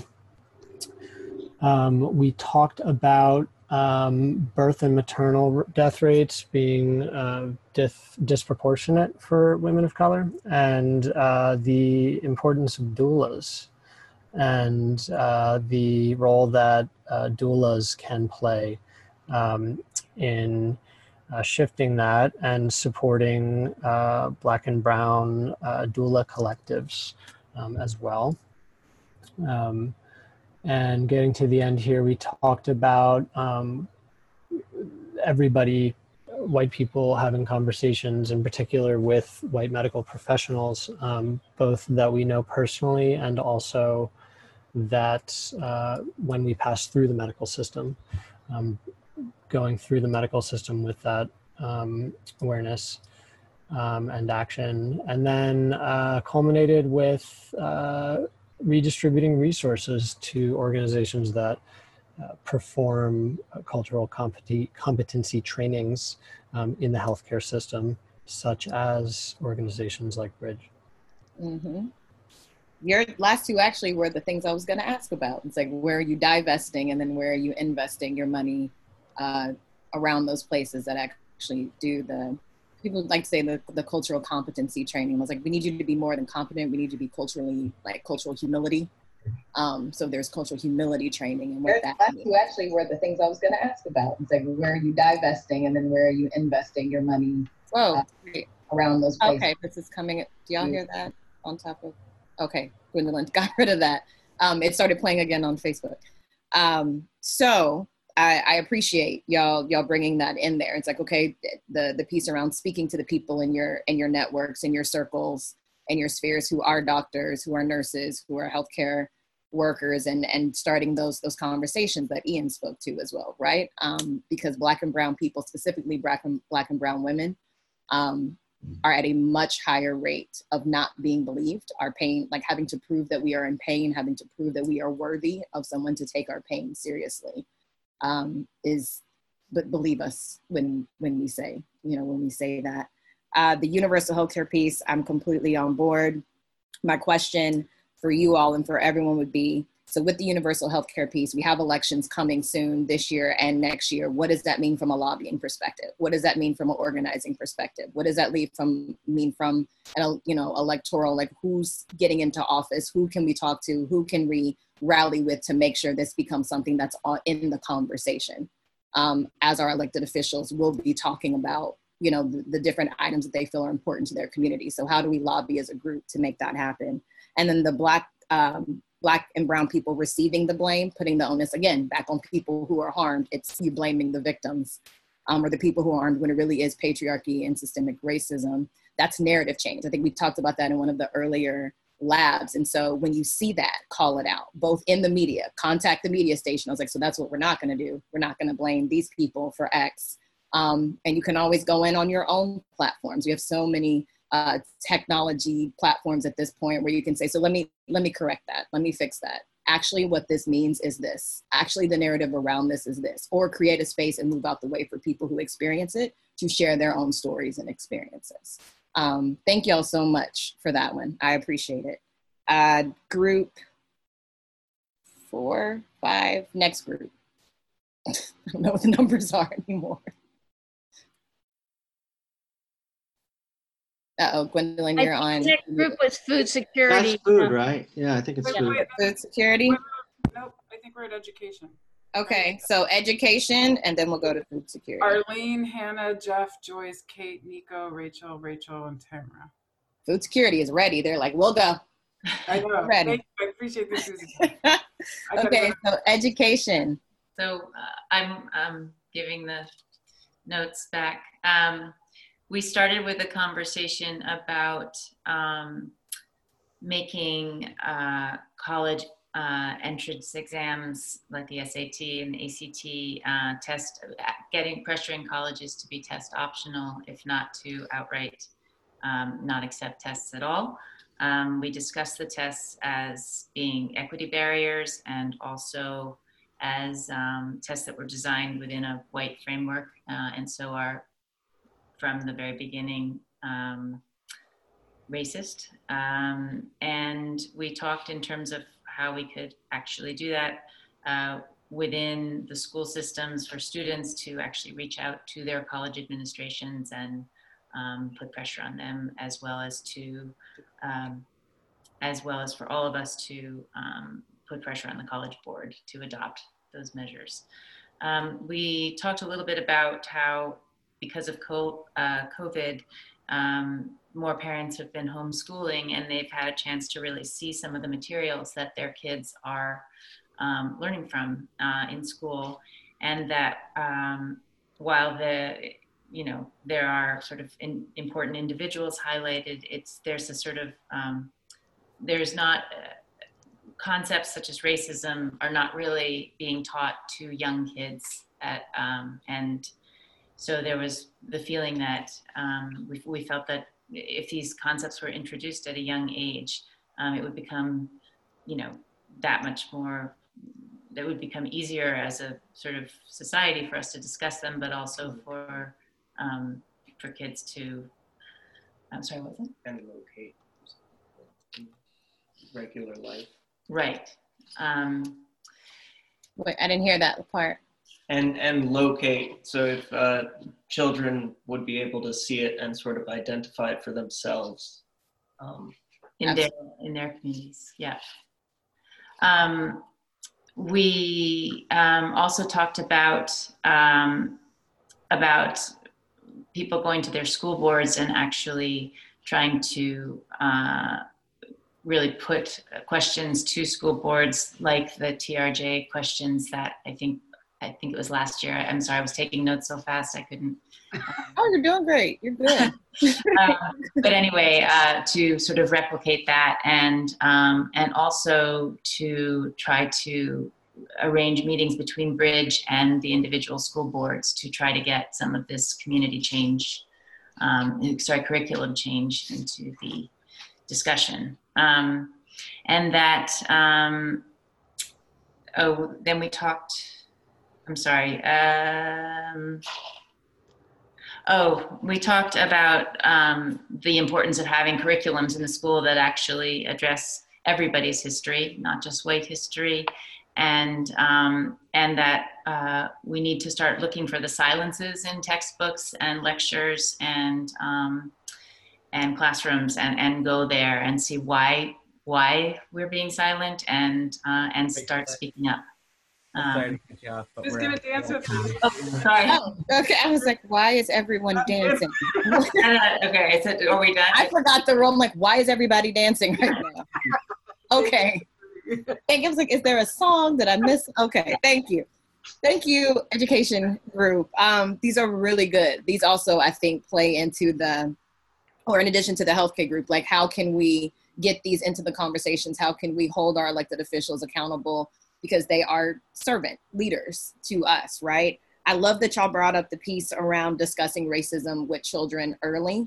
Um, there is no such thing as color blindness. We all see it. It is a real thing. Please stop using that word if it's a word you have been using. Do not use it anymore. That just let it, put it away. Ari, she doesn't. We had a list. Ari, we we have a list. Get rid of the word.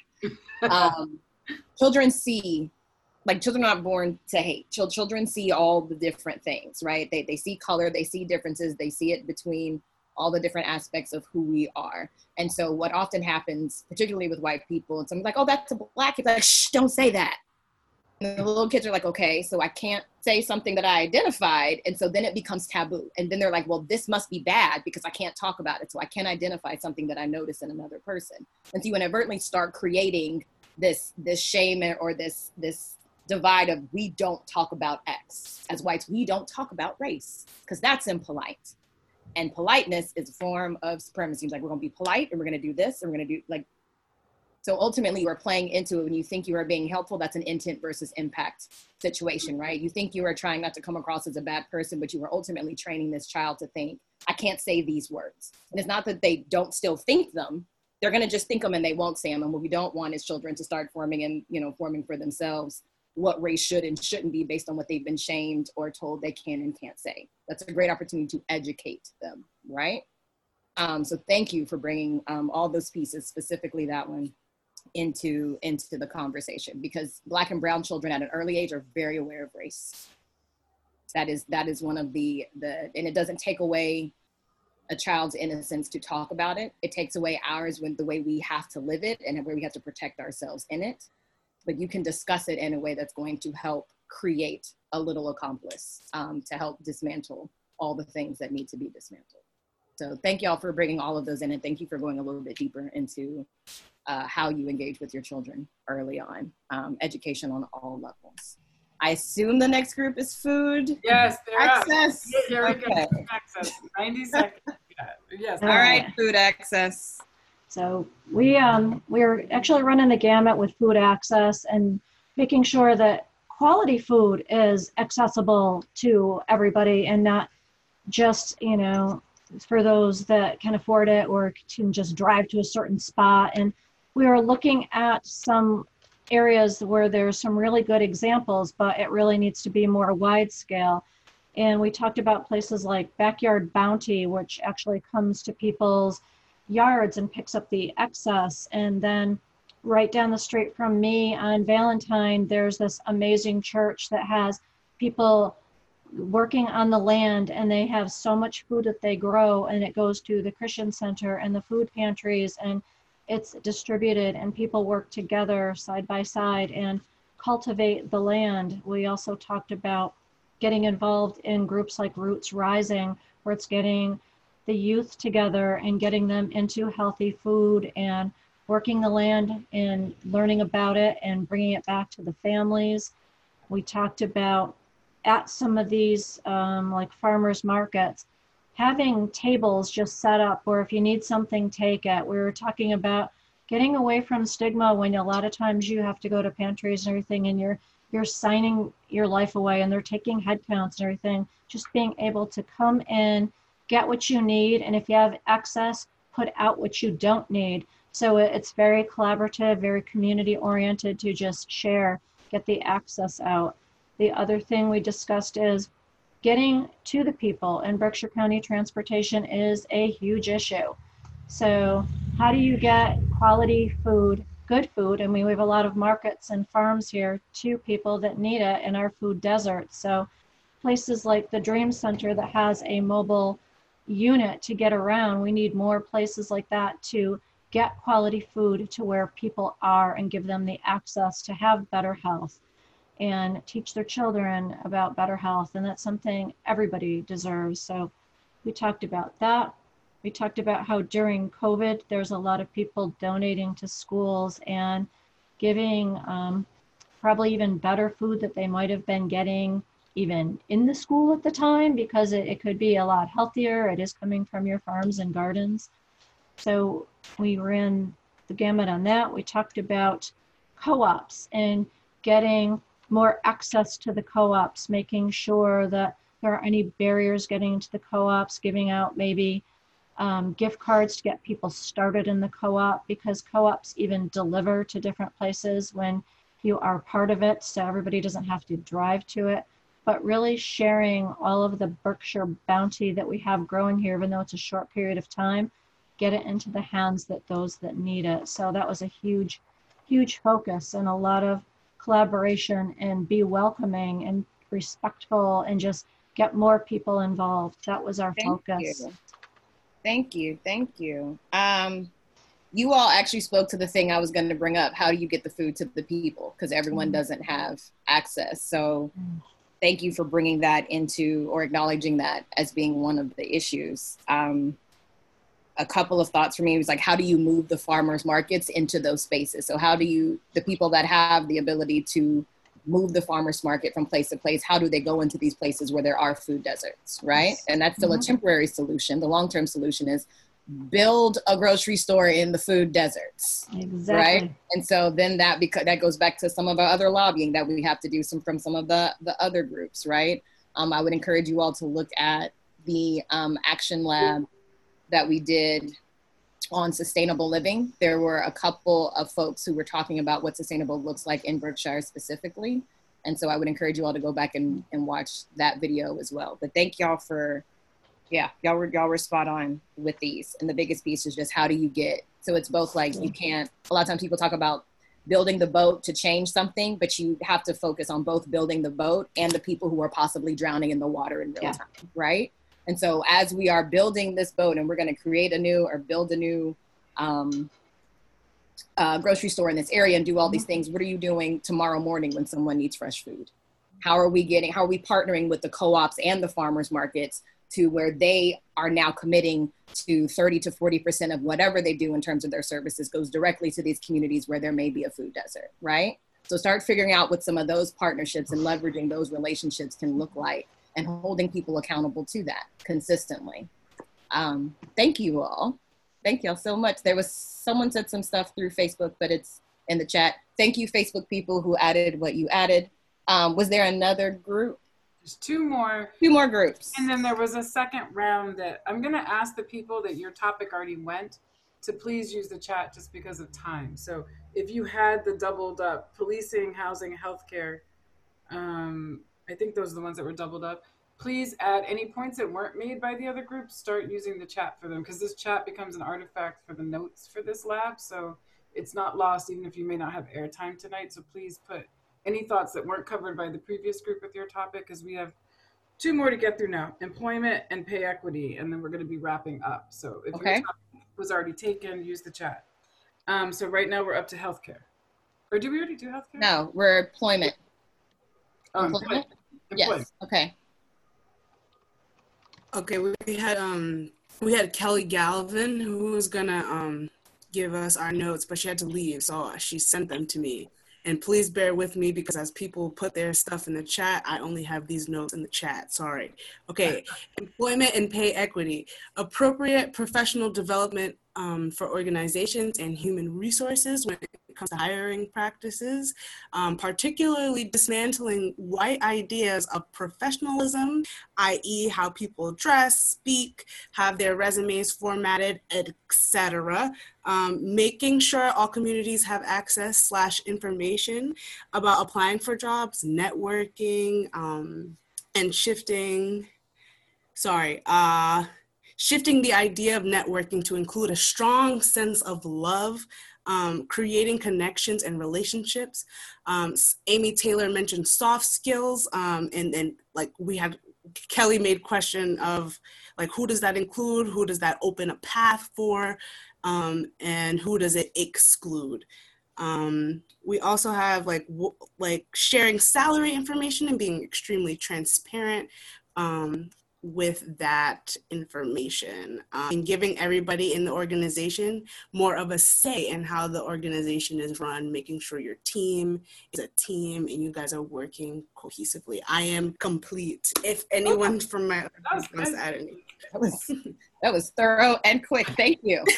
Thank, thank you for that. Yes, yes to all those things. Um, the big one that popped up was white ideals of professionalism, um, and what that means. And then um, I would only the only thing I would add to that is does your business or organization reflect your customers and or the communities you serve? And that also means does your board reflect that, right? Do the people who are making the decisions reflect the people you are serving or the consumers you are taking the money from? Um, so that would be the two pieces I, I add into that one. And y'all can add the others in the chat. That was very concise, Damien. Thank you. Um, what is the last one the last one that isn't a duplicate is whiteness Okay. Hi, this is Erica from MCLA and Chris from Mass MoCA, and we are speaking for whiteness. And please group type in the chat if I'm missing anything. We began with going over this idea of whiteness and understanding that if the meaning of whiteness is to divide and dominate, then crashing the pillar would be unite and cooperate.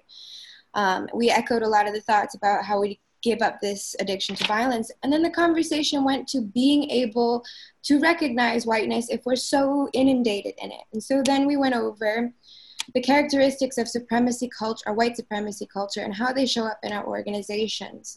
Um, and so we talked about the idea of perfectionism and how we need to develop this culture of appreciation, being able to define, recognize, notice, and implement those antidotes, knowing that we need to get over this sense of urgency because these things take time. We need realistic, organized work plans, just defensiveness. Um, and how can we um, understand the link between defensiveness and fear?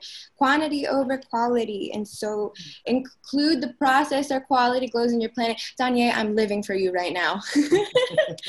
Understanding worship of the written word and how that there are many ways to get to the same goal. And I'm going to echo believe black women, black people, black folk, black believe or this idea of paternalism and how we need to make sure that everyone knows and understands what makes decisions in the organizations and understand the level of responsibility and authority.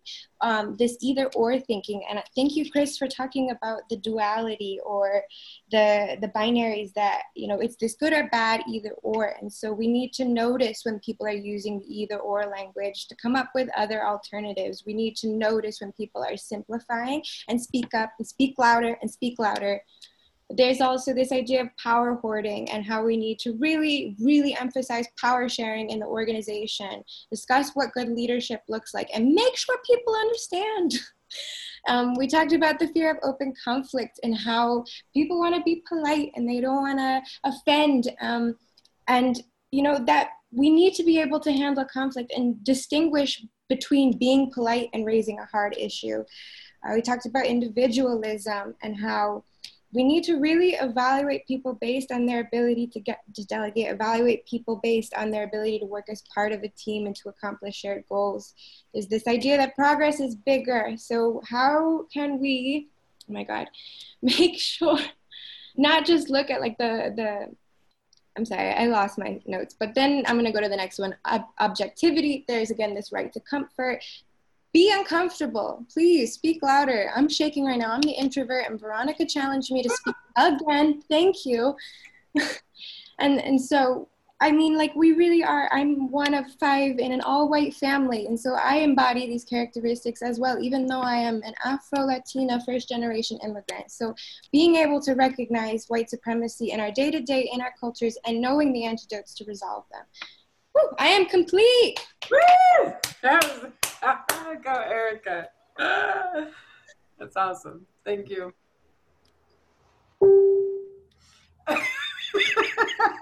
I'm not sure what I'm saying. Yes.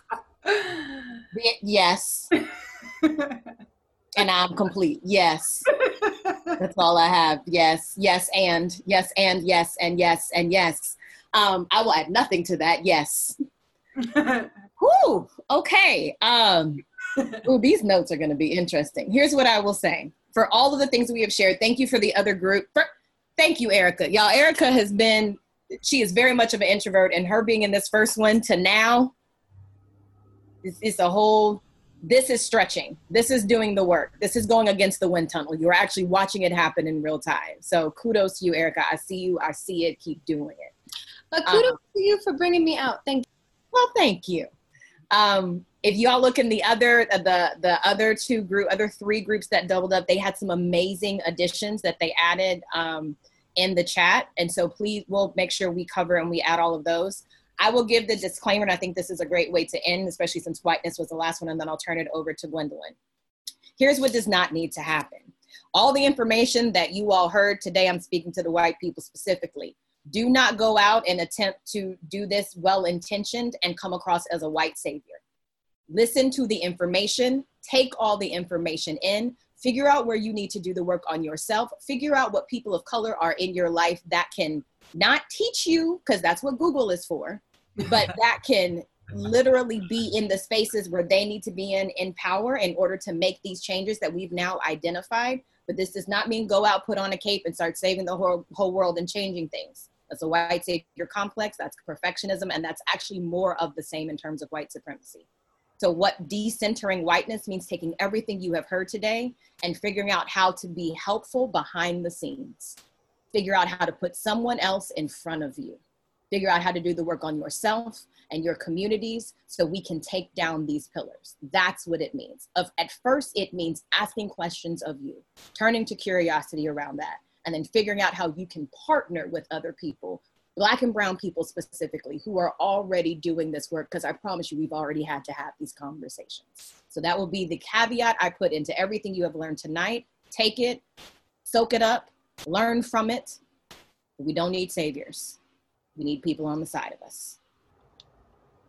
So with that, I will switch back over to Gwendolyn to close it out. Thank you all for your time. Thank you for your honesty. I look forward to what's going to happen next in Berkshire and abroad and all of Facebook and all the places y'all may be online. All right. So thank you, Ashanti. Thank you for joining us. Thank you for just jumping in and being a part of our community and pushing us and probing us and listening deeply. I, I can't say enough about how deeply grateful I am for this partnership and for you joining us. And we're not letting you go. So you're a Berkshire right now. So you've got that right. You're with us. Yeah. We'll for dinner. Lots of dinners coming your way. Don't worry. um, so I just want to thank you all for being here. I think this was powerful. I appreciate everybody on Facebook Live's patience, but I believe that that expanded our conversation. We're on our three Facebook platforms, and people have been engaging and talking, and I've been talking with them. So I want to thank I want to thank everybody for being here in community and pushing and probing and being courageous. We have to live in our courageous authenticity. There's no we have no other time. We're in the middle of a pandemic. Our country is deciding who we're going to be next, and we're all a part of that story. So get up and activate. I have been focusing a lot this last week with all of the requests and demands and offers and invitations. Like, what is it that I want to say? And I just want to say these five A's that I've been focus on, focusing on. Amplify. Amplify the work that needs to be amplified. Align yourself with the people doing the work, right? Acknowledge the people that have been doing the work, that are carrying the labor, that have been nourishing you and making you feel comfortable. Now it's your time to get uncomfortable and push. So acknowledge that work and activate yourselves to mobilize and speak up. all today, there were so many, we all have the answers. It's just time to do it, right? So that activate is really important. And don't forget to start with asking questions. And a lot of people have been asking us, what do you need? What do you want? And don't get your feelings hurt. If your black friends colleagues peers black led organizations don't have that answer and please don't put it back on us to do the work to find the answer. You the white led institutions the white people in this group you have the resources. You actually have the brain space and the privilege of more emotional safety to do some of that work. So come with very specific offers to us. And don't get your feelings hurt when we don't answer right away. So amplify align acknowledge ask and activate. And that's what i'm going to leave you all with for tonight I want you all, because there's so many of you, to write into the chat the one word, you know, my one word. Write the one word that you're leaving with this evening. And Ashanti's got another word as our moderator.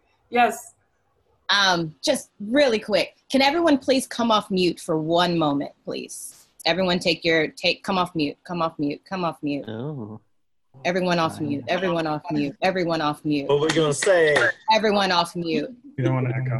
This woman in the midst Yes. of a pandemic, in the midst of everything that's happening, that is where America is showing us their racism, showing who they are, showing how they don't believe Black women, showing how they feel about Black and Brown women, people. This woman has put together something in Yes.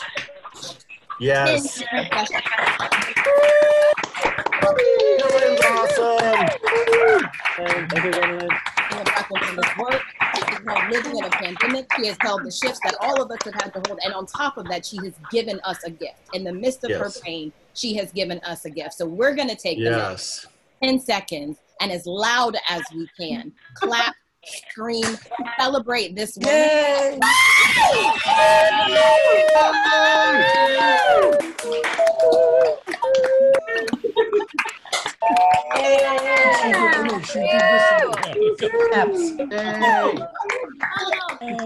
And now we are complete. Now we are complete. Thank you. Thank you all. Thank you for being here. Spread the love. Spread my apologies for Zoom not cooperating with us tonight, but please, thank you all for being here. And Thank you. Thank you. Thank Thank you. Thank you so much for everything. Put your one word in the chat. Don't, that's your ticket out. Put your- Yes, put your one word in the chat. We added to the notes. Thank you. Thank you, Ashanti. After your one word, you can sign out. Thank you. Right, right. Gwendolyn? Copy and paste. I love all the chatter. I love all that energy. Thank you for Bye for being with us. Thank you. Mom, why do you need to copy that whole thing? Well, there's some some links. They're gonna end it soon. You better hurry. Yeah, put it in. We'll send you notes. There will be notes coming to this entire list. Don't worry. Don't worry. One moment. Thank you all. Somebody write itch. Is that itch? Oh, I like that. Let me see the word. I can ask. Wait, I missed the chat. part. Pitch. Oh, pitch. Haha. Donate to Bridge. Support Bridge. Go to our website. Contact us. We have Patreons for the Pathway Talks that by mission we wanted to be accessible to all. So they're on our Yes. website. The JV set up Patreons. Thank you, JV. Please donate and contribute. Thank If you. If you follow me on Instagram, the link to donate to Bridge is there. So go. Yes. And get involved. Do what Erica said. I told Gwendolyn I want to be on the board. Hey. got it. I said that. Be on the All board. right, you got it. Christopher McDonald Dennis. Yes. Doctor. I love it. Y'all don't want to leave. Y'all just want to sit. I'm just like, oh. I'm just uh, slowly waving to y'all, but the, I'm like, oh. He was like, also, we love y'all and. everyone, nice work. Bye. Bye. Good night. Appreciate it.